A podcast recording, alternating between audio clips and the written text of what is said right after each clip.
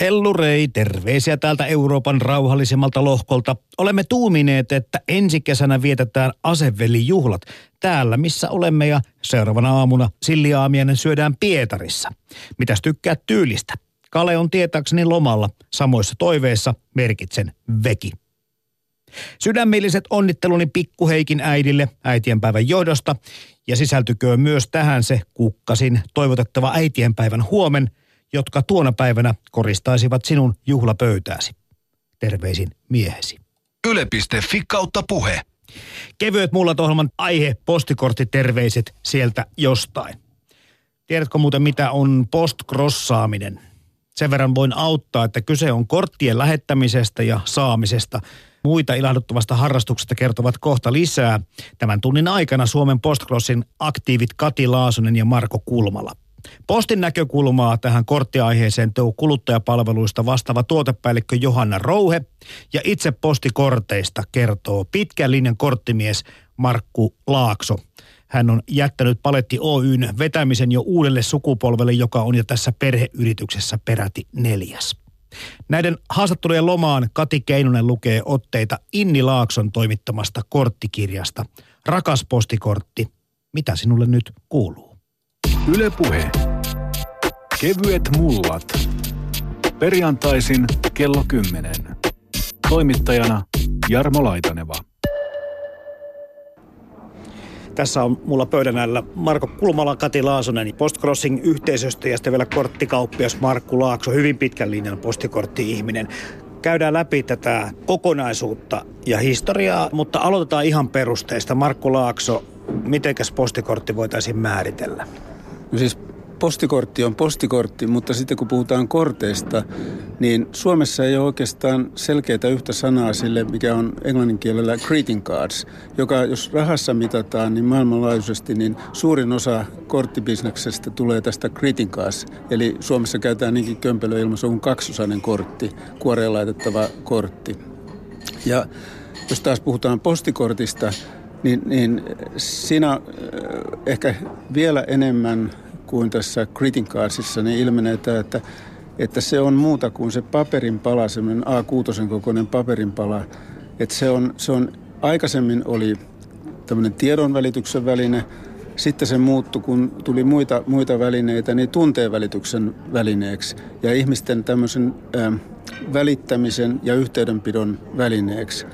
Ja joka tapauksessa niin se on, se on niin kuin konkreettinen asia. Että mä näkisin, että se on yksi osa tätä somea, mutta se on hyvin konkreettinen, jossa on, jos, joka ei ole reaaliaikainen ja joka jää aina olemaan ja joka on varmasti henkilökohtainen. Jos mä oon omalla käsialallani siihen kirjoittanut sinun, sinun tota osoitteen ja nimen ja sitten vielä oman allekirjoitukseni, niin, niin sitä ei kukaan muu saa siinä muodossaan.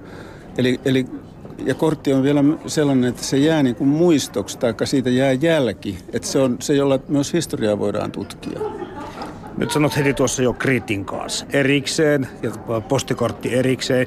Ajattelin kysyäkin, että onko olemassa tämmöisiä genrejä, että millä tavalla kortteja voidaan niin jaotella. Onko tämä nyt tämmöinen yleinen jako, missä, missä kerrot kahteen, mutta onko vielä tämmöisiä ala genrejä olemassa? No semmoinenhan, jos ajatellaan kortteja, eh, sekä postikortteja että näitä, näitä tota, kuoreen laitettavia, niin voi jakaa niin, että on tällaiset niin kuin yhden ihmisen elämään liittyvät kortit. Että, että on, on tapana tässä yhteiskunnassa ja tässä kulttuurissa, että kun lapsi täyttää vuosia, niin sille, sitä muistetaan kortilla. Ja nykyisin myös lahjalla ja kortilla.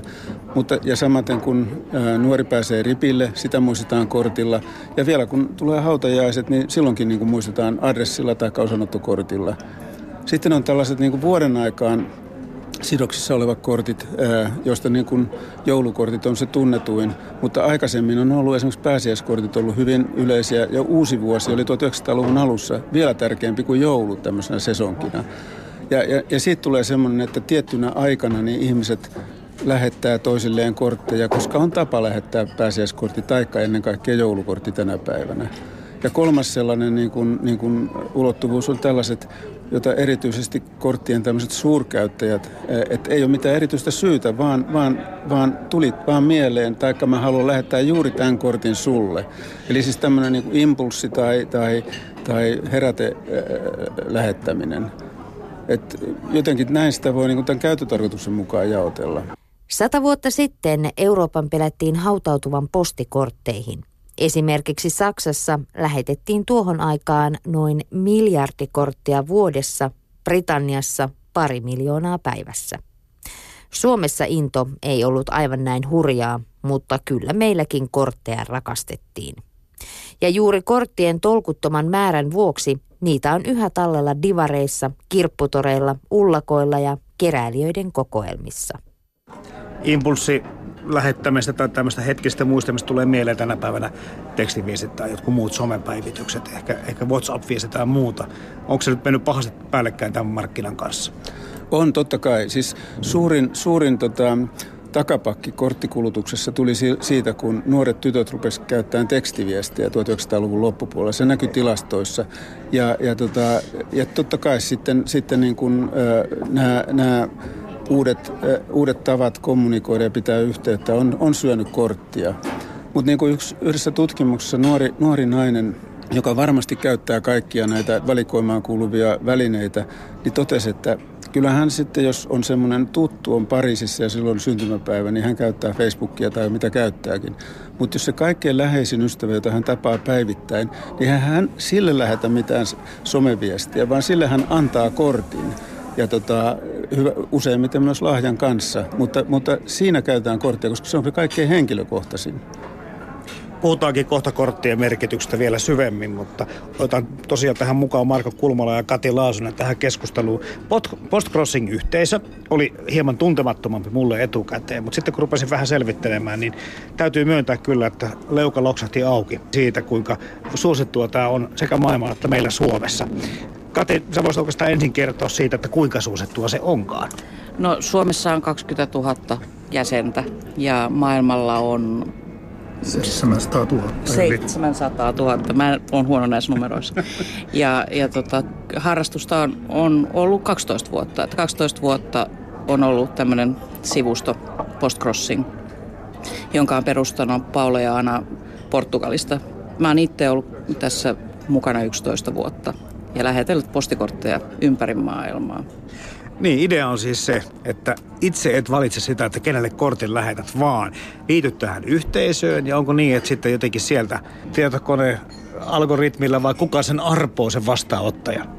No juurikin näin, eli siellä siihen ei voi millään tavalla vaikuttaa, että kenen osoitteen saat, että se voi olla opiskelija Kiinassa tai sitten eläkeläismummo Uruguayssa tai kuka milloinkin, että se on, se on yksi tärkeä osa sitä viehätystä. Mistä kaikkialta te olette saaneet kortteja? Marko vaikka ensin. No näitä virallisia kortteja, niin muistaakseni 70 eri maasta että, ja 1300, että, että kyseen mahtuu ihan kaikkialta. Tarkoittaako sitä, että sä oot lähettänyt myöskin 1300 korttia? Tuleeko aina sama määrä takaisin vai miten se toimii? Joo, nimenomaan. Eli niin monta kun lähetät, niin niin monta myös saat. Et ihan yksi yhteen menee tämä saldo. Onko tämä suomalaisille jotenkin erityisen tämmöistä helppoa tai todennäköistä harrastaa tällaista toimintaa? No jopa ihan siitä postcrossingin alkuajoista, niin silloin oli todella, todella paljon suomalaisia postcrossareita, että suomalaiset otti sen saman tien omakseen. Postikortin lähettäminen on varmasti suomalaisille semmoinen niin kuin traditionaalinen tapa, että kaikki on saanut kummitädiltänsä joskus kortin jostain aulangolta esimerkiksi kaukaa eksoottisesta paikasta ja, ja niistä, niistä muistellaan, niin kuin ihmiset selittää, että joo, että olen saanut Espanjasta monta korttia ennen kuin aloitin edes tämän harrastuksen, että Espanjaa mä en enää kaipaakaan näistä eksoottisista maista, mutta ne muut eksoottiset maat saattaa tulla sitten tämän postcrossing harrastuksen myötä. Ja silloin alkuvaiheessa, kun mäkin olin postcrossa, niin, niin muistin, muistan sitäkin, että ihmiset sanoivat, että herra, ja taas Suomesta kortti, että kylläpä näitä tulee. Että voisiko tämän algoritmin jotenkin laittaa niin, että sieltä ei tulisikaan aina niitä suomalaisia kortteja. Mutta sitten toisaalta kaikki aina sanoivat, että suomalaiset kortit on niin uskomattoman hienoja ja suomalaiset postimerkit on niin uskomattoman hienoja, että ei se nyt haittaakaan, että antaa olla Suomesta vaan. Tänään korttikaupassa asioivan on vaikea ymmärtää, millainen merkitys postikortilla oli 1900-luvun alun Euroopassa. Se oli ensimmäinen väline, joka toi kuvamaailman kaikkien sosiaaliluokkien ulottuville. Kuvataide oli ollut vuosisatoja vain rikkaiden nautinto. Vasta 1800-luvun loppupuolella painotekniikka kehittyi niin, että teknisesti loistavia värikuvia oli mahdollista monistaa ja ostaa edullisesti. Se oli alansa populaaritaiteen alku, jossa vain mielikuvitus oli rajana. Ennen kuin puhutaan postikorttien hienoudesta tai jatketaan Markku Laakson kanssa, niin mua kiinnostaa nämä motivaatiot. Se, että kerroit tuossa, että tämä on keksitty reilu 12 vuotta sitten, mutta mihin tarpeeseen? Liittyykö tämä siihen, että A, ihmisten yksinäisyys on kasvanut, B, me muutenkin vähän huonommin ikään kuin huomioimme muita tai muistamme muita? No, Paulo Jaana kävikin täällä Tampereella tänä keväänä ja tätäkin taustaa valaisivat, niin kyllä tärkein syy oli sille se, että he kyllästyivät saamaan niin kuin mainoksia, eli roskapostia, että, että kun niitä kortteja ei tullut, että ei siinä se yksinäisyys, vaan se, että haluttiin saada jotain ihan henkilökohtaista postia, että kun sitä ei enää tule. Ja kyllä tämä on ihan tänä päivänäkin ihan varmaan tärkein tekijä myös mulle itselleni, että musta on mukava saada henkilökohtaista postia. Että se piristää päivää kummasti, kun lukee kortin, että siellä on lyhyt teksti, joka on kirjoitettu nimenomaan juuri sulle. Mitä sä kirjoitat siihen korttiin, kun sä tiedä, kelle se menee? No siinä vaiheessa, kun sen osoitteen sieltä järjestelmästä saa, niin jokaisella käyttäjällä on semmoinen pieni profiilisivu. Ja käyttäjä voi kertoa siinä sitten itsestään, mitä tekee ja voi kertoa myös minkälaisia, minkälaista korteista pitää, mutta kyllä se yleensä sitten antaa niitä aiheita, että mitä sille vastaanottajalle itsekin kirjoittaa, jos tietää vähän hänen taustastaan. Kati Laasonen näistä motivaatioista. Teillä on 20 000, yli 20 000 harrastajaa. Olette kysellyt, minkä takia te olette liittynyt tähän ja miksi te haluatte näin paljon ihmisiä ilahduttaa? Jotkut ihmiset kerää tiettyjä kortteja. Eli jos sä keräät hevoskortteja, niin onhan se hurjan hienoa saada niitä ympäri maailmaa. Mutta postcrossing idea on se, että, että vaikka sä kirjoittaisitkin siihen sun profiiliin, että mä haluan hevoskortteja, niin se ei velvoita lähettäjäänsä millään tavalla. Se on vaan oma ilo siitä, että löytyy omasta postikorttilaatikosta niistä lähettämättömistä korteista sellainen kortti, joka juuri sopisi tähän profiiliin. Ja siitä tulee hurja ilo lähettää just se kortti. Ja saatte saatteena silleen, niin että löysin, löysin mielestäni sinulle täydellisen kortin, että toivottavasti tykkäät. Joo, ja tässä tuli mieleen, että tuolla postcrossing.com-sivustolla olikin kysely käyttäjille, että tykkäätkö enemmän korttien vastaanottamisesta vai lähettämisestä. Okay. Ja se meni aika lailla tasan. Että jotkut tykkää enemmän lähettämisestä ja jotkut taas saamisesta, että se ei ole mitenkään tämmöinen suoraviivainen juttu. Sata vuotta sitten kortit saattoivat olla uskomattoman kauniita, pieniä taideteoksia. Silkkeineen, kultauksineen ja kohokuvineen ne näyttivät enemmän lahjoilta kuin viestin välineiltä. Myös valokuvakortit olivat suosittuja. Niitä tehtiin niin omista perheenjäsenistä kuin kuuluisuuksista. Kotikaupungin nähtävyydet, urheilutapahtumat, tekniikan saavutukset ja rantamuoti olivat hyviä aiheita. Äsken puhuttiin, mainittiin jo hevoskortit. Markku Laaksonen, kai meillä Suomessa vähän muitakin hienoja kortteja kuin pelkkiä hevoskortteja, jos puhutaan hienoista korteista. Joo, se, se, se aiheiden tai teemojen tai symbolien kirjo on ihan äh, rajaton, että, että tota, siis kaikki, kaikki mahdollinen on varmaan esiintyy korteissa tavalla tai toisella jo päätellen siitä, että kuinka monia eri aihealueita keräilijät kerää. Se on tuhansia. Ja sitäkin on niin kuin eri tavoin yritetty miettiä, että miksi joku ihminen valitsee juuri tietynlaisen kortin. Että et kun se näkee vaikka nyt sata korttia, niin miksi se käsi osuu sitten juuri tiettyihin. Ja siinä on niin kuin kaksi asiaa. Joko, joko se, että, että tota ajatellaan jo sitä saajaa, Taikka sitten on sellainen, niin kuin, että kun naiset erityisesti, jotka kortteja paljon lähettää, niin ne ensin ostaa niin sanotusti kenkälaatikkoon. Eli valitsee kaikkia kortteja, joista he itse tykkää, ja niistä vasta valitaan sitten sille saajalle sopiva. Niin kun tämä symboliarvohan on korteissa niin kun, erityisesti sellaisissa, jotka ei liity tällaiseen niin kun velvollisuuteen, rippikorttiin tai kuolemaan tai johonkin tällaiseen, niin joskus sitä mietitty, että minkä takia niin kun sateenkaaret, sillat, ovet, portit, kaikki tällaiset on suosittuja. Ja ne varmaan liittyy siihen, että kun se toinen ei ole näköpiirissä, vaan se jossain etäällä, niin tämä symbolisoi sitä, että se sateenkaari, minä olen toisessa päässä, sinä täällä, että se yhdistää meitä. Et, et ne on varmaan alitajuntaisia ja kun mekin on yritetty eri vaiheissa tutkia, niin ihmiset kokee sillä tavalla, että ei heidän ole tarvitsisi niin kuin selostaa, miksi se tykkää jostain. Se on kuitenkin niin intiimi ja henkilökohtainen asia, että he vaan, että se, usein se vastaus on sellainen, että siinä on juuri se, mitä mä haluan sanoa siinä, siinä kuvassa tai siinä kortissa. Eli, eli niin kuin tämmöisellä tutkimisella ei tässä pääse mihinkään, vaan enemmän itse kustantajana olleena niin tiedän sen, että me etsitään taiteilijoita, jotka pystyy pistämään oman sielunsa ja oman, oman niin kuin, tunteensa siihen korttiin ja luottaen siihen, että ihmiset osaa tulkita sitä myös. Että sellaiset niin kuin väkisin tehdyt kortit, vähän niin kuin tehtäisiin syksyn säveleeseen, otetaan kaikki, kaikki niin kuin elementit ja koristeet ja sitten tehdään kortti, niin se todennäköisesti ei ole hyvä kortti, vaan siinä täytyy olla se semmoinen niin kuin, se viesti siinä, siinä kortissa. Postikorttien kulta-aika kesti kaksi vuosikymmentä aina ensimmäiseen maailmansotaan asti. Sota pyyhki ainakin hetkeksi pahimman pinnallisuuden, paperin hinta kallistui, sanomalehtiin saatiin vihdoin valokuvia ja elokuvien alkupalona nähtiin uutispätkiä. Tiedon välittäjänä postikorttia ei kuitenkaan enää tarvittu niin kuin ennen. Puhelimen käyttö yleistyi, radio välitti viihdettä ja uutisia ja lehdet tyydyttivät kuvien nälkää. Kaikki alkoi muuttua kiihtyvällä vauhdilla. Miten jos puhutaan tästä ihan niin kuin taiteen alana postikorteista, niin mihin se kuuluu, mihin se sijoitetaan? No, mun mielestä postikortit on käyttötaidetta.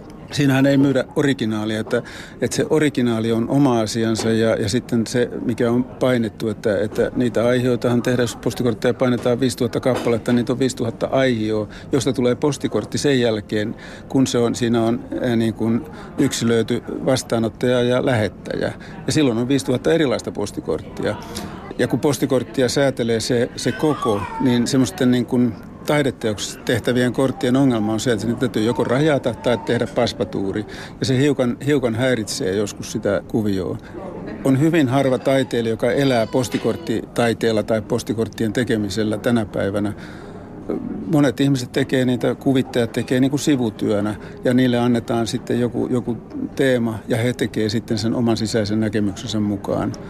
Et Martta Vendelin esimerkiksi, joka on Suomen niin kuin tunnetuin postikorttitaiteilija suhteessa siihen huomioon ja näkyvyyteen aikanaan, niin hän itse oli saanut klassisen koulutuksen, mutta ei sillä elänyt, niin hän teki näitä postikorttikuvituksia ja sitten kuvitti kirjan kansia ja kirjoja.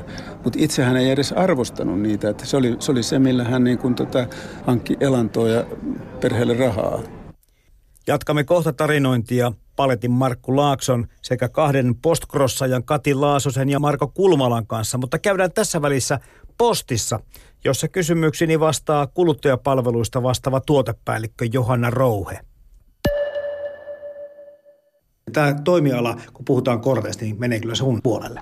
Kyllä, joo. Kuluttajakirjeistä ja postikorteista ja sellaisista tuotteista, lisäpalveluista esimerkiksi, mitä voi liittää kirjeeseen, niin kuin kirjaaminen ja postivakuuttaminen ja tämmöiset. Aika moni asia on kyllä ei voi sanoa hävinnyt, mutta muuttunut erilaiseksi. Korusähkeitä me on tässä kaipailut. Kattelin kanssa, niitä ei varmasti enää kovin paljon lähetetä. Kirjatakin kirjoitetaan ja lähetetään yhä vähemmän. Ja postikortitkin, vaikka niitä Suomessa edelleen lähetetään, sekin on vähentynyt. Sen sijaan tämä varmaan tämä verkkokauppa maailman ääriin on tehnyt sen, että postipaketteja taas liikkuu entistä enemmän. Eli monessa suhteessa me eletään kyllä tämmöistä valtavaa muutosten aikaa ja voisi sanoa, että posti ei yhtään niin kuin poikkea tästä mistään muusta. Samalla tavalla täälläkin hommat tuntuu muuttuvan. No ihan totta. Jos nyt aloitetaan vaikka niistä korusähkeistä, niin niitä ei nyt muutamaan vuoteen enää ole ollut olemassakaan. Että... Eli kokonaan loppu? Joo, ne on kokonaan loppu.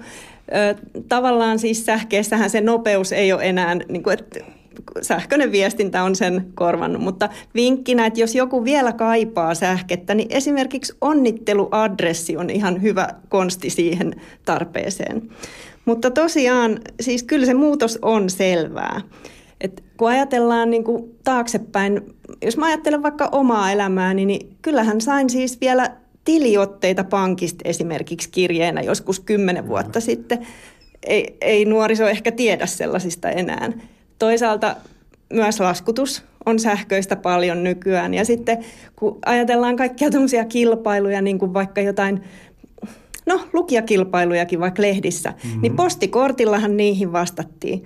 Vaan aika lailla tekstiviestillä menee nykyään tuommoiset ihan vaikka ristikkovastauksetkin. Että kyllä todella on muutosta tapahtunut tässä. Ja sitten taas kun ajatellaan, että miten niin kuin maailma on tullut pieneksi, että voi tilata tavaraa vaikka Kiinasta asti. Että ihan oot oikeassa tässä. Pidetäänkö mitään kirjaa siitä, että millaisia me suomalaiset ollaan? Verrataan kenties muihin Euroopan maihin siitä, että miten paljon meillä kortteja vielä lähetellään. No ei varsinaisesti, kun ei pysty ihan silleen vertaamaan, että pieni kansa ja verrattuna suureen kansaan ja suureen lähetysmäärään, mutta sen voin sanoa, että suomalaiset on esimerkiksi joulukorteissa tosi ahkeria.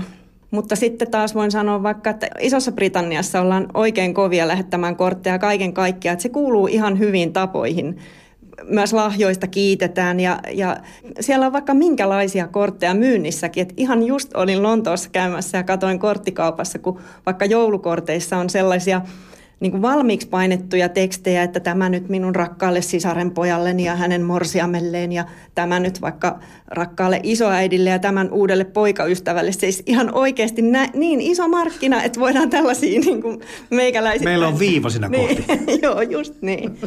Ja, ja sitten tietysti kun ajatellaan niin kuin meidän, meidän kulttuuria, niin onhan meillä vaikka pääsiäiskortit on ihan erikoisia, että meillä on niitä pikkusia söpöjä trulleja siellä – niin eipä ne Keski-Euroopassa oikein ymmärrä sellaisia pääsiäiskortteja. Sitten toisaalta mä kuulin, että vaikka ranskalaisessa pääsiäisessä niin kellot, semmoiset kirkon kellot on tärkeä asia. Ei, ei auennut mulle yhtään tämä asia, mutta se on nyt kirkon kellot, mitkä tuo sieltä pääsiäismunia. Että, niin kuin, että onhan niitä eroja kansoissa. Mutta tosiaan, niin kyllä me ainakin semmoisia vielä korttien kirjoittajia ollaan. Nämä juhlapyhät, totta kai joulu ja pääsiäinen, mitkä tuli mainittua, on selkeitä asioita, milloin kortteja lähetetään ja on kiva saada. Mutta miten muut niin kuin elämän tapahtumat tai muutokset ja matkoilta lähetetyt kortit tai merkkipäivä muistutukset, kun nekin kaikki voi tehdä nykyään sähköisesti. Se on ihan totta. Ei voi sillä lailla sanoa, että olisi tilastoitu, mutta pienillä kyselyillä aina kysellään, niin kuin, että minkälaisiin aiheisiin ihmiset lähettää korttejaan. Niin just joulu on ihan ylivoimainen suosikki ja sitten se ystävänpäivä ja pääsiäinen on myös sellaisia selviä, mutta myös matkakortit, vaikka ajattelee, että, että tänä aikana niin kuin sinne Facebookiin laitetaan mm. just tosi paljon niitä päivityksiä ja valokuvia, mutta ihan, ihan vielä niitäkin lähetetään. Ja sitten ilman muuta onnittelukortteja. Mutta aika paljon sitten kun ollaan asiakkailta kyselty, niin ihan niin kuin muuten vaan. Että halutaan ilahduttaa, että koetaan, että ihan vaan kun löytyy joku sopiva kortti, josta tulee mieleen ystävä tai vaikka sukulainenkin, mutta halutaan erityisesti ilahduttaa sitä vastaanottajaa, niin semmoisesta syistä lähetetään kortteja. Korteissa nähtiin taidetta ja rankkaa huumoria, sikoja ja tseppeliinejä, rakastavaisia ja juoppolalleja, pornoa ja politiikkaa. Vielä 1900-luvulle tultaessa postikortti oli verraton uutisväline, joka kuvitti nopeasti maailman tapahtumia. Se kertoi suurpaloista, maanjäristyksistä, mielenosoituksista ja junaonnettomuuksista usein jo seuraavana päivänä.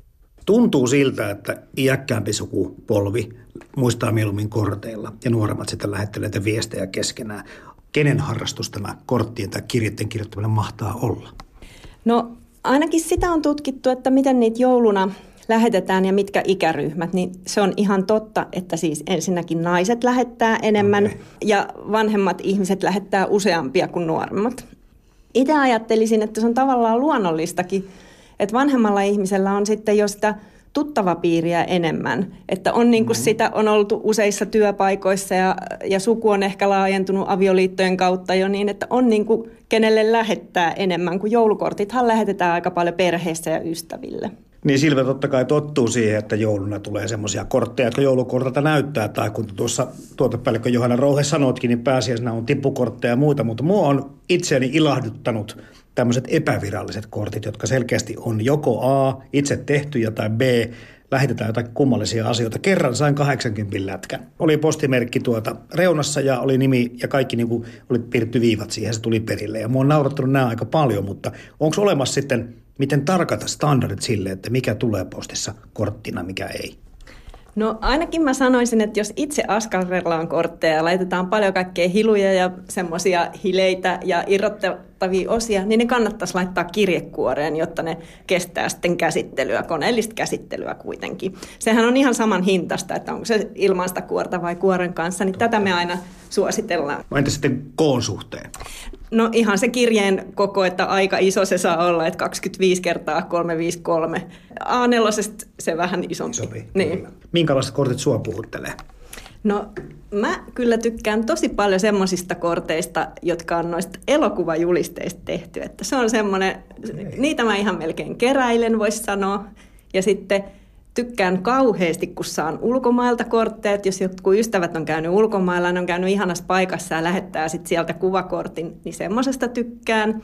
Ja sitten tykkään, jos joku on käynyt jossain hienossa näyttelyssä, niin laittaa sieltä kortin. Niin semmoiset on kans kivoja aina.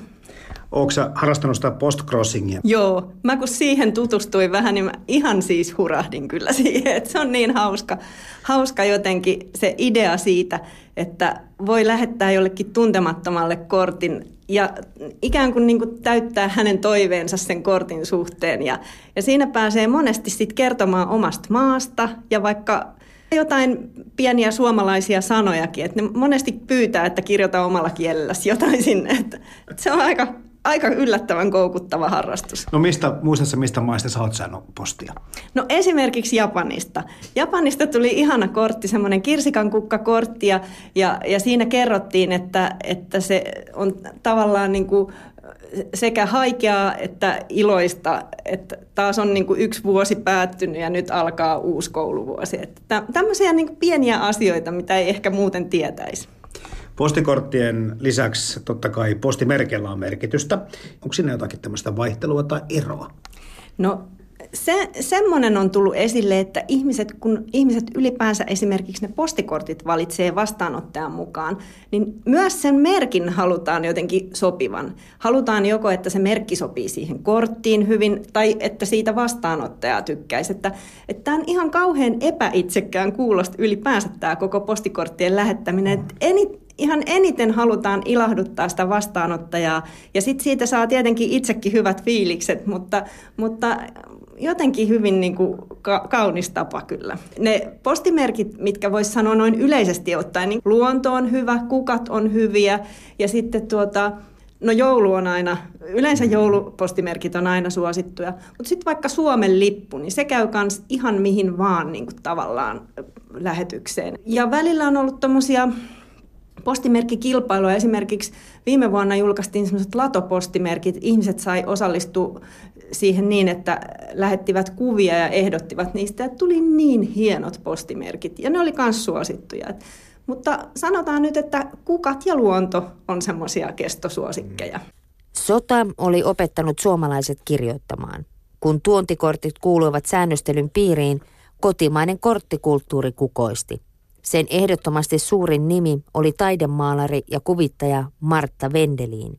Hän teki 1920-luvulta lähtien yli tuhat korttioriginaalia, useita tuhansia kirjankuvituksia ja satoja lehtien kansikuvia. Postikortilla tehdään myös paljon hyvää. Sä tuossa Johanna Rouhe kerroit jo aikaisemmin, kuinka ennen osallistuttiin kaikkiin kilpailuihin muun muassa näiden postikorttien. Ja mä muistan näitä tämmöisiä toivelaulu konsertteja, kortteja piti lähettää näihin. Ja, ja miettii tätä avustusjärjestöjen, SPR ja monet muut järjestöt, muun muassa joulukortteja, laittavat sitten suljettuna kirjekuorella tiputettiin postilaatikko, joka sisälti vaikka 510 korttia. Jos aukasit ne ja otit käyttöön, niin sitten maksoit ne. Eli hyvän tekeväisyys on yksi asia. Miten tämän asian nykyinen tilanne on ja tulevaisuus? No semmoinen ainakin on nykyään ihan suosittua useita vuosia ollut jo, että, että just jouluna esimerkiksi on noita hyvän tekeväisyyskortteja, sellaisia kortteja, mihin on postimaksuja valmiiksi maksettu. Ne on siellä ihan siellä korttitelineissä myynnissä ja on valtava kirjo siinä, että minkälaisiin erilaisiin hyviin tarkoituksiin se raha siinä menee sitten tai osa siitä ohjataan. Ja tota, ne on kyllä aika käteviä, kun niihin ei sitten tarvitse liimata postimerkkiä ja sitten ne on aina voimassa kun ne, ja ne voi myös lähettää kaikkialle maailmaan. Niin globalisaatio ja digitalisaatio ja totta kai tämä nettikaupan yleistyminen pitää huolen siitä, että varmasti tavara liikkuu tulevaisuudessakin. Mutta jos me puhutaan ihmisten huomioimisesta, millä kirjeet ja postikortit on kuitenkin aika merkittävässä roolissa tässä ollut, niin kehitys sitten lienee samanlaista. Muistaminen saattaa muuttua pikkuhiljaa sähköiseksi, mutta kyllä me kaikki tiedetään, että ei se ole sama asia. Ei se tunnu samalta. No ei tosiaan tunnu, että jos nyt mä, voidaan ajatella, että lähetysmäärät vähenee, niin sitten se kuitenkin se merkitys kasvaa. Että ihan todella, mulla on ihanasti yhdessä tutkimuksessa yksi nuori ihminen sanoi näin, että kortista tulee iloa pitkäksi aikaa lähettäjälle ja saajalle. Jos lähetät onnittelun tekstarilla, se tyyppi ilahtuu ehkä kahdeksi sekunniksi. Ei kukaan sano, että oli niin kiva, kun lähetit mulle sen tekstarin. Et tätä se on. Et kort, kortithan niin kun on semmoinen, ihan niin kuin se on fyysinen esine, että sit siihen voi palata – Esimerkiksi joulukorteissa tiedetään, että joulukortit pidetään esillä koko joulun ajan. Ne on kellä mitenkin esillä, mutta niihin palataan, niitä katsellaan ja kun käydään kylässä, niin katsotaan, että jaa, teillä on tämmöiset kortit täällä. Ihan sama, kun lähetetään muuten vaan kortteja ilahduttaakseen. Siis muuten pienet lapset kanssa ilahtuu hirveästi omasta postista, että vinkkejä vaan kaikille isovanhemmille ja kummeille ja muillekin se jotenkin, kun se on vielä harvinaisempaa, niin siinä niin kuin kokee sen, että tässä on tämä lähettäjä mua todella ajatellut, että se on nyt investoinut tähän sekä aikaa että rahaa. Ja sitten toisaalta myös lähettäjät sanoo niin, että, että kun istuu alas ja kirjoittaa jollekin rakkaallensa kortin, niin siinäkin niin kuin on jo se yhteinen ajatus sitten ihan niin kuin paljon enemmän kuin semmoisessa jossain ohimenevässä vaikka, vaikka Facebook- fiidissä, että, että siinä tavallaan niin kuin, siinä tavallaan jo itse ajattelee sitä konkreettisesti paljon enemmän sitä vastaanottajaa, kun on valinnut sen kortin ja valinnut sen merkin ja miettii, mitä kirjoittaa. Että kyllä se ihan eri asia on kuin sähköinen viesti tosiaankin se, että kun kaikki tuolla bitti-avaruudessa liikkuu kovin nopeasti, se siellä niin kuin vaihtuu ja muuksi muuttuu ja häviää pois. Eli tässä puhutaan siitä, että se on konkreettinen, kuten sanoit Johanna Rouhe, se on pysyvämpi. Jotkut säilyttää tosi pitkäänkin näitä kortteja. Sitten se on selvästi henkilökohtaisempi. Se tulee semmoinen fiilis, että tämä on nyt minulle eikä minkään niin kuin ryhmän jäsenenä tai että se on ikään kuin puhelimen muistissa yhtäkkiä löytynyt se nimi, että no laitanpa tuolle tervehdyksen. Mutta sitten toi, minkä sä sanot tuohon ihan loppuun, niin musta tuntuu, että se on ehkä kaikkein merkittävin asia se, että se on tosiaankin vaatinut siltä lähettäjältä, se kortin lähettäjältä sitä viitseliäisyyttä. Se maksaa muutaman euron sitä kortista ja postimerkistä ja kirjoittaa sen käsin. En ole nähnyt koneella kirjoitettuja kortteja onneksi. Ja tota, vie sen postiin tai postilaatikkoon. Eli se, että tämä lähettäjä on luultavasti oikeasti joutunut ajattelemaan sitä ihmistä, että se ei ole mikään hetken mielijohde. Just näin, just näin. Tämä, nimenomaan tämä henkilökohtaisuus siinä, että se on, se on sellaista arvokasta lisäarvoa sille koko kortin lähettämiselle, mitä ei, mitä ei tuommoisesta nopeasta viestistä. Sehän on ihan selvää, että ei kukaan nyt enää kortilla lähetä sellaisia asioita, että tulen tiistaina. Semmoiset pannaan tekstarilla. Mutta jos oikein haluaa tunteita välittää ja rakkautta ja ilahduttamista, niin sen voi tehdä postikortilla. Postikortti oli tuon ajan tekstari, Facebook ja chatti uusi hurmaava väline, jolla sai hämmästyttävän nopeasti yhteyden toisiin ihmisiin. Posti tuli parikin kertaa päivässä ja siihen luotettiin. Kaulukset on nyt pesty ja laita ne tänään junaan, joka on siellä kello 19.42. Mene asemalle vastaan, terveisin äiti. Ja sitten kun lisäksi muistetaan se, että yksinäisyys on se yksi tämän yhteiskunnan isoista ongelmista ja senkin pelätään lisääntyvän. Että tässä nyt ollaan postcrossingista puhuttu, mutta muutenkin, vaikka ei mihinkään piiriin kuuluisi tai järjestöön, niin aivan hyvin voisi, hyvin yksinkertaisella asialla me voitaisiin tehdä toiselle ihmiselle hienoja hetkiä. Se on ihan totta. Meillä on postissa nyt just tälläkin hetkellä kolmatta kertaa peräkkäin nyt semmoinen postikorttikampanja veteraaneille. Ja, ja ihmiset on hurjasti osallistunut siihen. Siis viime vuonna lähetettiin 25 000 korttia, että et jokainen sai yhden tai, tai useammankin sitten. Ne ihmiset ovat ihan kirjoittaneet ne itse. Moni on askarellut valtavan hienoja, mutta siis kaikki kortit on niin kuin ihania, kun siinä, siinä on sitten laitettu viestiä, että kiitos itsenäisyydestä ja semmoista kaikkea. Ja sitten me toimitetaan, me saadaan noilta veteraaniliitoilta osoitetiedot ja sitten toimitetaan ne eteenpäin. Että tämmöiseen voi vielä osallistua nyt. No nyt eletään marraskuuta, eli vielä ei ole kiirettä lähettää tulevia joulukortteja, mutta muistatko sä Johanna Rouhe nyt niitä milloin suurin piirtein piti laittaa? Ja kannattaa laittaa postiin, että ne sitten kerkeää joulutervehdykset perille. No joulutervehdykset sillä edullisemmalla joulutaksalla, kun lähettää viimeistään 12 päivä, niin ne menee jouluksi perille. Ja sitten jos vielä siitä vähän niin kuin tuntuu, että nyt haluan kirjoittaa muutaman kortin lisää, niin sitten voi lähettää sillä ihan sillä perus kotimaan ikimerkillä, eli normaalilla kirjetaksalla, niin vielä viimeistään 20. päivä, kun hän lähettää semmoiseen aikaan, että saa ne kortit sinne kirjelaatikkoon niin, että ne vielä tyhjennetään, niin että ne lähtee eteenpäin sinä päivänä, niin silloin vielä ehtii. Että hyvin nyt on aikaa ja voi että talkoisiin vaan. semmoinen asia, kun, kun tota puhutaan tästä kortin kuolemasta, niin ihan nyt haluaisin sanoa, että, että tavallaan kyllä uutiset on kuolemasta vähän ennakoitu liika aikaisin, koska ihan uusiakin juttuja tulee.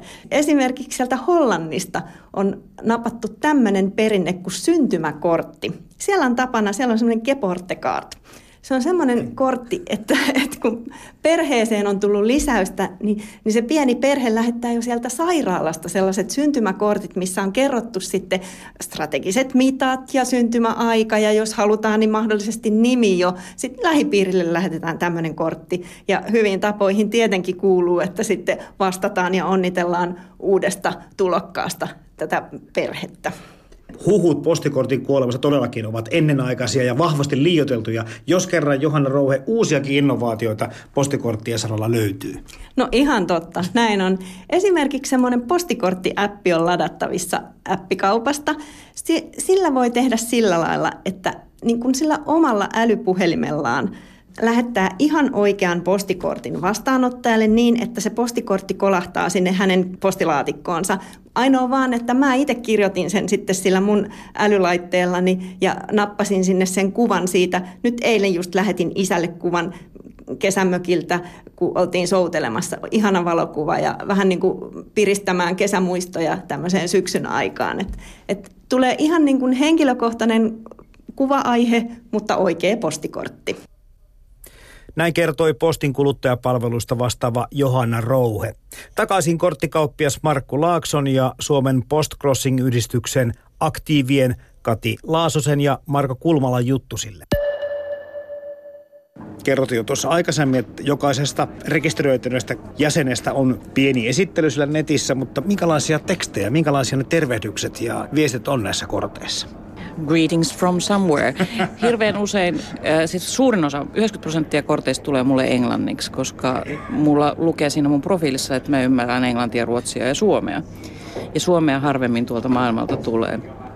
Ja sitten usein sinne saatetaan kertoa esimerkiksi siitä kuvasta, että mitä siinä kuvassa on, jos siinä on esimerkiksi joku merkittävä näkymä paikallisesti. Ja sitten toinen on se, että mä pyydän omassa profiilissani kortteja sukellus- tai vedenalaisista asioista, koska mä oon sukeltaja.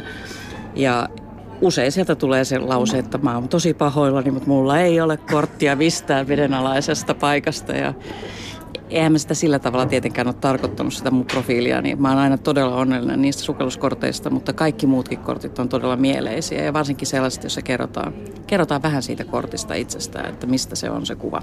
Onko niissä jotakin semmoisia erovaisuuksia, mitä, mitä meidän korteissa ei ole? No, turistikortteja kyllä löytyy ihan joka maasta maailmalta. Ne on aika lailla semmoinen oma genrensä ja ne on samanlaisia, mutta kyllä mulla nyt, kun mä itse tuota, toivon poliittisia kortteja, niin sellainen asia, mikä niin kuin pistää silmään on se, että Venäjällä Putin-korttien lukumäärä, ja niitä mä myös kerään, koska ne on niin huvittavia, että Mulla on niitä varmaan kymmeniä erilaisia.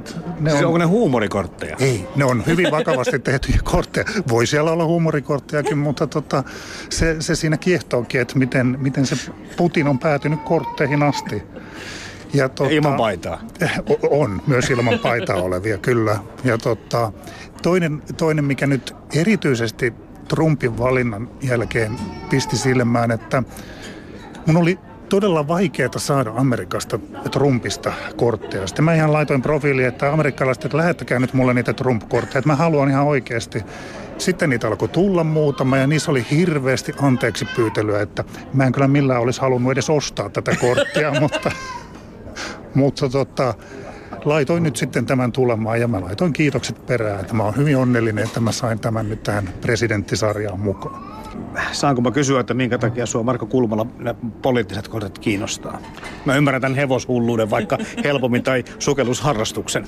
No joo, mä oon politologi, eli tota, opiskellut kansainvälistä politiikkaa, että se juontaa siihen juurensa. Mutta nyt kun politiikasta puhuit, tai sana ainakin mainittiin, niin puhutaan tästä postin politiikasta vaikka muutama sana. Kortteja ja kirjeitä lähtee tänä päivänä aika paljon vähemmän kuin männä vuosina, joka tarkoittaa, että postimaksut ovat nousseet. Millä tavalla mahtaa vaikuttaa korttien lähetysintoon teidän mielestä? Lähetysintoonhan se ei vaikuta, että, että, että intoa olisi lähettää, mutta käytettävissä oleva raha on tietysti monilla harrastajilla tietty määrä kuukaudessa, eli se vähentää sitä määrää, se on ihan selvä. Meillä on postimaksut noussut tuota Suomessa kortin osalta niin ää, kuudessa vuodessa 80 prosenttia noin, että se on mikä muu tahansa tuote vastaava nouse, niin täällä olisi kapina. Ja tota, kyllä tässä nyt ikävästi sillä tavalla kuitenkin näyttää, että Ruotsissa postikortin postimaksu on tänään, tänä päivänä 2 euroa 10 senttiä noin. Ja aktiivisia harrastajia siellä on enää tuommoinen 400-500. Tanskassa postimaksu kortille on hieman yli 3 euroa ja siellä harrastajia on aktiivisia vähän yli 100. Eli kyllä se on niin kuin ihan selvä, miten siinä tulee käymään, että jos meillä vastaaviin postimaksuihin mennään, niin tota, kyllä, se, kyllä se romahduttaa entisestään sitä lähtevien korttien määrää. Kotimaiset värikuvat, ulkomaiset hupikortit, raamatun lauseet ja kolmiulotteiset muovikortit olivat 1960-luvun joka suuntaan hapuilevaa uutuuden hämmennystä. Kaikkea alkoi olla saatavilla, mutta graafisesta suunnittelusta ei näkynyt jälkeäkään. Myös kotimaan matkakortit yleistyivät 60-luvulla. Terveisiä lähetettiin niin kaupunkireissuilta kuin soputeltasta Sinisen järven rannalta. 1970-luvulla työpaikkojen kahvihuoneiden seiniä alkoivat koristaa viestit Rivieralta, Mallorkalta ja Kanarialta. Vesi oli lämmintä, aurinko polttavaa ja viina niin halpaa, että tarpeeksi juomalla säästyi reippaasti rahaa seuraavaankin matkaan. Otetaan politiikka pois, mietitään niitä inhimillisiä seurauksia. Tuntuu vähän kyllä surulliselta Kati Laasnen se, että jos me niin joudutaan reagoimaan tällä tavalla siihen, että ihmisten niin muistaminen oli pahasta satunnaista tuntemattomien muistamista tai sitten tämmöistä pysyvämpää tuttavien tai sukulaisten muistamista, jos se vähenee sen takia. Se on kyllä todella sääli. Ja mä muistan silloin pikkulikkana, niin silloinhan oli postimaksuissa tämä tämmöinen postikorttimerkki. Ja meillähän on vieläkin joulukorttimerkki, joka on hieman halvempi. Niin se olisi semmoinen niin ratkaisu, josta kaikki postcrossajat ja varmasti aika moni muukin Suomen kansalainen tykkäisi, että voisi lähettää sitten sille serkkulikalle kortin nimipäivänä ja ja pitää tätä vanhaa kunnon traditiota yllä. No miten sitten paletin puolella, onko näihin postimaksun vaikutuksiin, minkä verran Markku Laakso perehdytty? No totta kai se, se niin kuin, varmaan on niin kuin Marko sanoi, että se vähentää sitä, sitä lähetettävien korttien määrää. Mutta tästä, tästä riippumatta on jo ollut havaittavissa se Suomessa, erityisesti Ruotsissa, mutta myös Suomessa, että kortteja annetaan enemmän. Ja siinä on niin kuin paitsi tämä, tämä niin kuin perille osumisen aika ja sitten tämä, tämä, tämä postimaksu, niin toinen on se, että että perhepiirissä niin kuin postikorttien ja korttien käyttö niin, ne on, on, säilyy varmaan viimeiseen asti, koska siinä on se henkilökohtaisuus. On, on ihan turha lähettää Facebook-viestiä tai onnittelua eh, samassa taloudessa asuvalle. Että se kortti liittyy tähän, niin kuin tämän, että se, se kuuluu olla siinä ja siinä on se henkilökohtaisuus siinä. Mutta kyllä, kyllä tämä ihan, ihan ilmeinen ongelma on, että jos tämä postimaksu kauheasti nousee, niin se vähentää vielä entisestään sitä voisin vielä semmoisen ilmiön ottaa, että aina, aina sitten harrastajat haluaa löytää myös sen keino ylläpitää harrastusta. Ja tanskalaiset ja, norja, tanskalaiset ja ruotsalaiset, niin he tekevät niin, että he lähettää kortit Ahvenanmaan ja Saksan kautta, koska siellä postikulut on huomattavasti halvemmat. Eli aina se porsaareikä sitten jostain löytyy. Onko meillä tämmöisiä kansallisia merkkejä, Markku Laakso, Suomessa näissä korteissa, tai kansallisia kuvia? Tässä siis näähän on niin kuin tämmöisten dokumentaaristen korttien menekki on pienentynyt, koska on niin hyvät kännykkäkamerat, että tämmöisiä niin kuin paikkakuntakortteja, joissa vaan esitellään ne, ne tärkeät rakennukset, niin niiden merkitys on mun mielestä huomattavasti pienentynyt, koska ihmiset pystyvät sen itse niin kuin ottamaan. Sen sijaan sellaiset niin kuin jossa välitetään enemmän tunnelmaa ja on jotain sellaista niin kuin ainutkertaista, niin semmoiset säilyttää paikkansa. Ja, ja jos, jos laajennetaan siihen, että kaikki postikortit, niin Kyllä mun mielestä äh, postikortti on niin illuusio. Että sen takia on ymmärrettävää, että, että postikorteissa seikkailee edelleen eläimet niin kuin ihmishahmoina tai symboleina. Samaten enkelit, tontut ja äh, joulupukit ja, ja semmoiset, niin että ihmiset siirtää sen, niin kuin, sen, se tunteet menee niin kuin mutkan kautta. Musta joskus italialainen kollega Flavio sanoi, kun häneltä kysyttiin, että minkä takia italialaiset lähettää vähemmän kuin yksi korttia per capita, kun Suomessakin lähetetään 15, 4-15 korttia, tai lähetettiin parhaina aikoina. Niin hän sitten totesi italialaisen tapaan, että Ensinnäkin Italian posti on niin onneton, että ei tiedä milloin se kortti on perillä. Ja toisekseen hänestä tämmöinen postikortti ja cards erityisesti on estyneiden anglosaksien tapa ilmaista tunteita. Että jos italialainen haluaa ilmaista, että hän pitää jostain, niin ei siinä korttia tarvita. Hän menee ja pussaa, että se on, se on niin kuin siinä, siinä mielessä selvä juttu. Mutta tota, englantilais-amerikkalainen kulttuuri, josta paljon näitä vaikutteita tulee, niin siellähän edelleen jopa hiiret ja, ja, ja kaiken maailman tämmöiset eläimet, on, ne, ne piirretään niin söpöiksi. Ja sitä kautta ihmiset niin kuin ilmaisee sitä, että, että he itse asiassa, jos olisi lähempänä ja uskaltaisi, niin halaista aika koskettaisi. Mutta tota, että se kortti toimii semmoisena epäsuorana. Tätä on ihan tutkittukin, että, että ne nallet ja tämmöiset on sen takia suosittuja, että ne, ne, se on niin kuin se viesti, että mä haluaisin koskettaa sua, mutta tota, etäisyys tai tämä estyneisyys sitten. Vuosisadan viime kymmeninä korttien kuva-aiheisto kasvoi räjähdysmäisesti. Esiin marssivat muumit, ressut ja karviset, valokuvataiteen parhaimmisto ja filmitaivaan kirkkaimmat tähdet. Vendeliin ja Koivu kaivettiin uudelleen esiin, eikä heistä ole sen jälkeen luovuttu. Suomalainen joulu on suomalainen, eikä siihen pidä sekoittaa mistelin oksia. Tilaa oli myös monelle uudelle kotimaiselle taiteilijalle. Korttien graafinen ulkoasu sivistyi ja teknisesti kaikki oli mahdollista. Korteista tuli kiiltäviä, breglattuja, folioituja, kullattuja, soivia ja stanssattuja. Vain sanottava loppui. Ystävyyttä ja yhteyksiä alettiin hoitaa puhelimella, faksilla, kännykällä ja lopulta netillä. Tiedetäänkö se, miten tarkkaan, mistä Suomen postikorttien historia alkaa? No minä en tiedä kyllä ihan tarkkaan. Ja yleensä näissä on jopa siinä, mikä on se ensimmäinen, maailman ensimmäinen postikortti, niin aina, aina tulee niin kuin uusia tietoja. Mutta, mutta tota, oletan, että 1800-luvun loppupuolella, niin, niin kun postikortit yleistyi muualla maailmassa, erityisesti lähti liikkeelle Englannista, niin, niin varmaan on ollut, ollut sitten nämä, jotka on ollut varakkaampia ja matkustellut ja kielitaitoisia ja kirjoitustaitoisia. Ja 1800-luvun 70 jotain semmoista se varmaan voisi olla. Mutta 1800-luvun lopussa postikortit oli Euroopassa, niistä tuli valtava ilmiö. Ja silloin Suomessa todella niin kuin, käytettiin paljon kortteja. Tänne lähetettiin paljon kortteja, vaikka täällä ei ollut omaa semmoista niin kuin, kulttuuria vielä silloin. Jos nyt sitten lähtee kirjautumaan Postcrossing yhteisöön nettisivuille ja, ja sitten sitä kone arpoo, kellä sitten voit kortin lähettää. Onko sillä jatkumoa? Pystyykö tässä käymään niin, että satunnaista kirjeen saisikin tämmöisen kirjeenvaihtokaverin? No, mulla on esimerkiksi käynyt sillä tavalla kyllä, koska meillä, siellä on myös tämmöinen foorumosasto, jossa voidaan sitten käydä keskusteluja ja vaihdella sitten just niitä hevoskortteja, jos ollaan hevoshulluja. Ja, ja tota, siellä mulla on jotenkin löytynyt sitten muutamiakin tällaisia ihmisiä ympäri maailmaa, joilla on samanlainen huumorintaju, jotka, jotka tykkää samantyyppisistä kor- korteista tai joilla on helppo löytää niitä, niitä lempikortteja.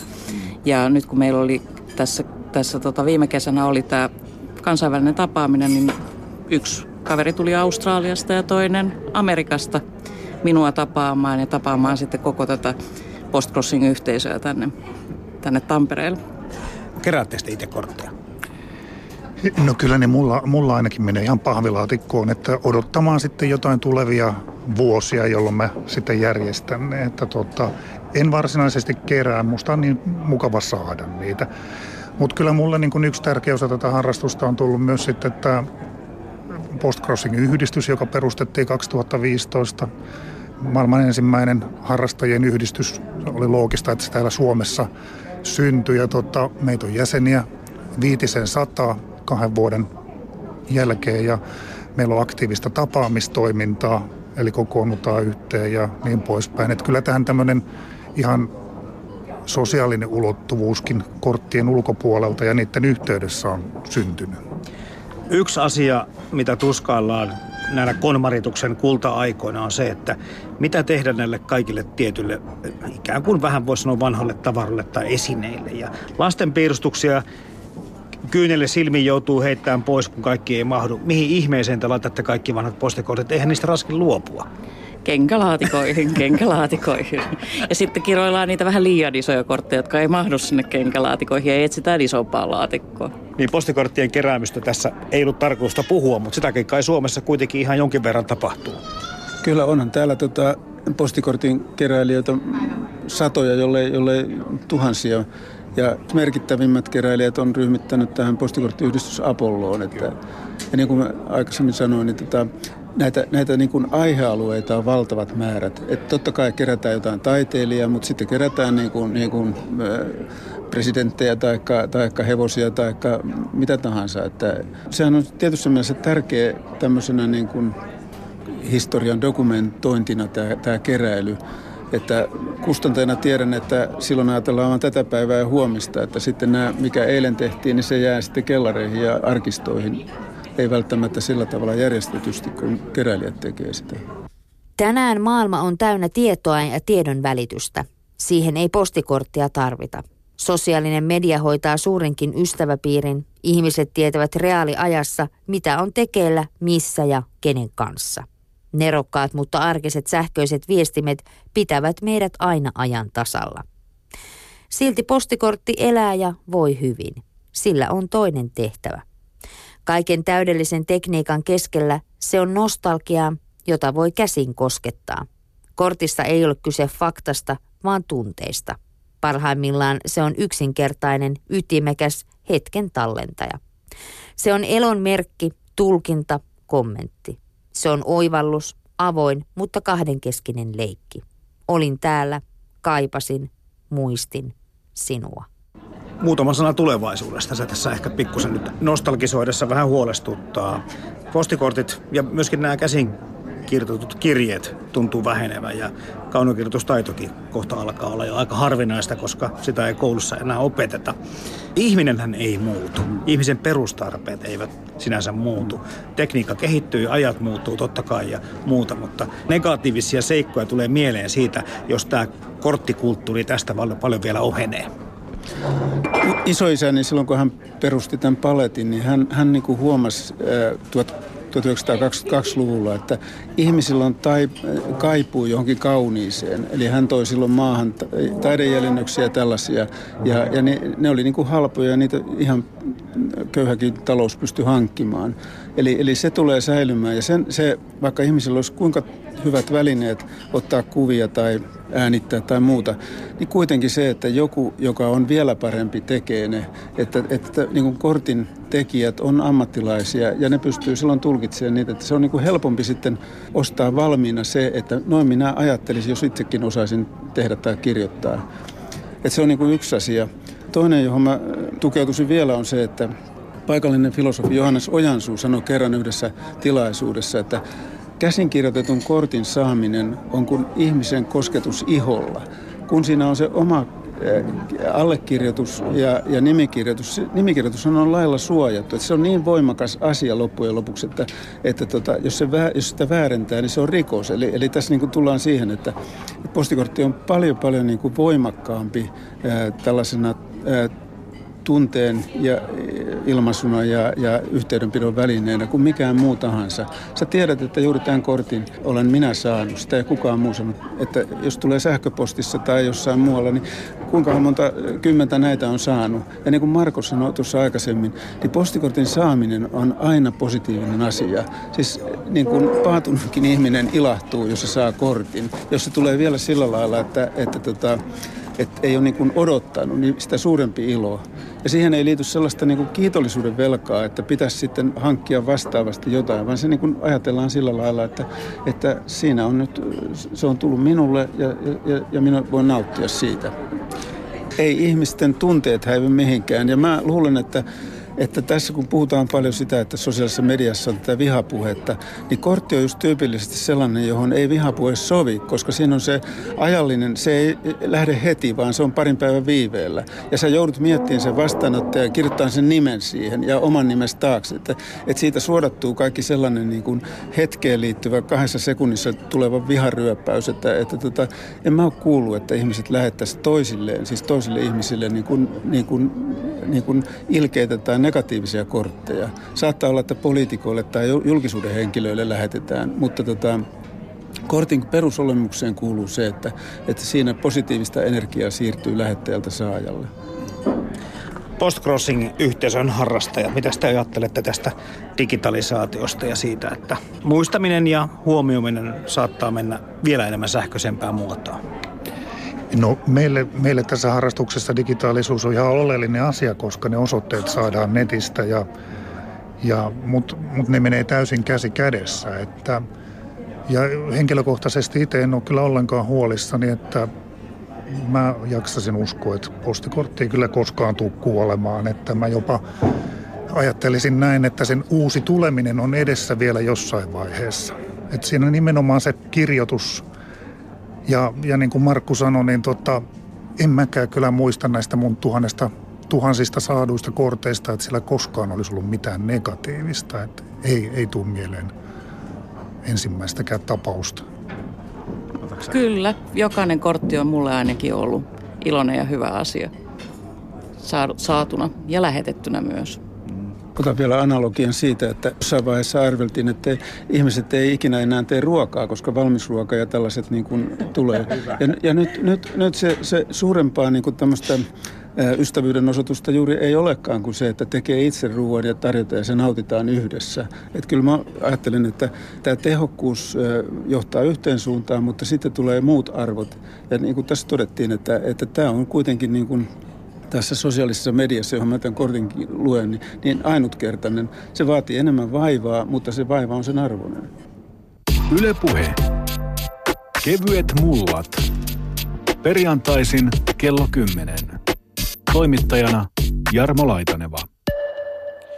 Äänessä olivat paletin Markku Laakso, Kati Laasunen ja Marko Kulmala Suomen Postcrossing-yhdistyksestä ja postin tuotepäällikkö Johanna Rouhe. Ja haastattelujen välissä Kati Keinonen luki otteita Inni Laakson toimittamasta korttikirjasta Rakas postikortti, mitä sinulle nyt kuuluu?